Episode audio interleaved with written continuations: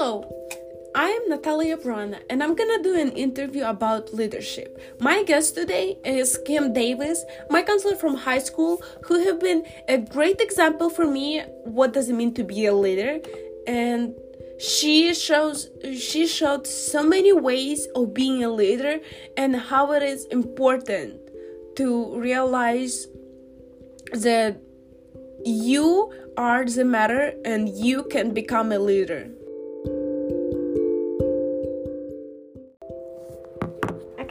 So what's your definition of leadership?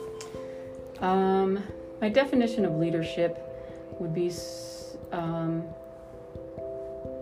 someone who has skills and personality, uh, obviously great characteristics, someone who is willing to think outside the box, do things for the betterment of others, um, and um, try to be that role model for others.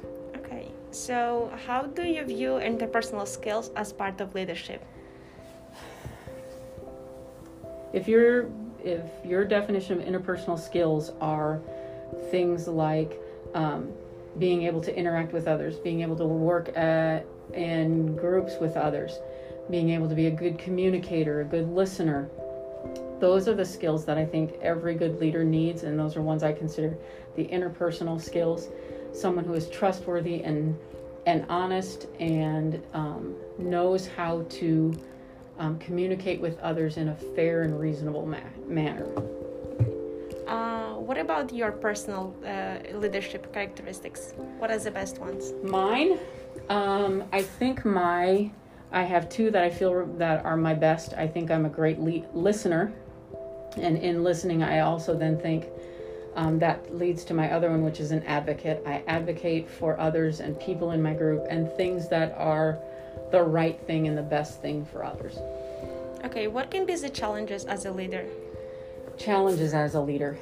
Um, being able to keep your own personal um, opinion about something and your own personal maybe beliefs about something um, in the background as you're working with a group and being a leader because you need to be open minded and be able to accept other people's views and the challenges that um, when your views and the group's views are not the same, that you are doing what's best as a leader and not what's best for you and what you need.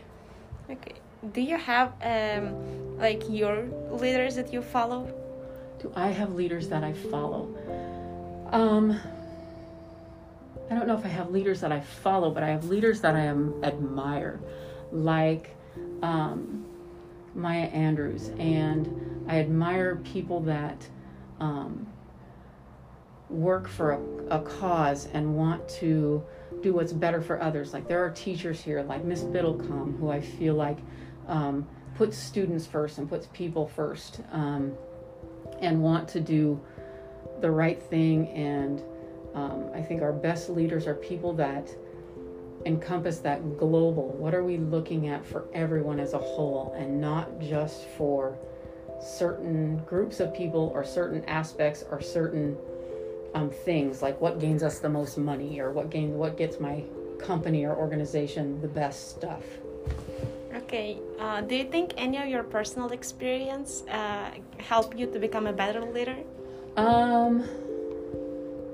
Yes, I do. I think part of the things that helped me become a better leader um, was because I came from such a small town with a, um, a certain with no diversity that coming from there and coming to like a big town like Lincoln making me want to learn more and understand more um, and experience other things made me a better leader. It pushed me outside of my comfort zone. Um, I think having to, um, in my work at the, an elementary school, I think that was my um, best experience for my leadership because I had to um, be able to see lots of different cultures and be willing to be a student when I was the adult in the room. And I think that was the best experience for me to be a better leader and to be better at what I do now because it put me in a place where I was the student. So I can always, so I'm comfortable there and that's when so then now when I'm in high school, I'm way okay learning from others, and I think that's the biggest part a leader needs to be able to do is to be able to learn from others.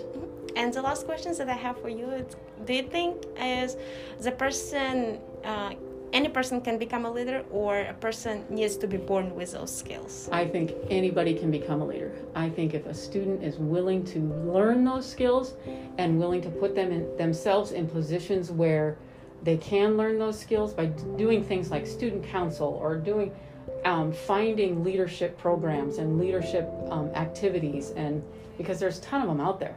There are tons of programs that teach kids how to be leaders but that student has to have that desire and want and ability to do it. Okay, thank you for your response.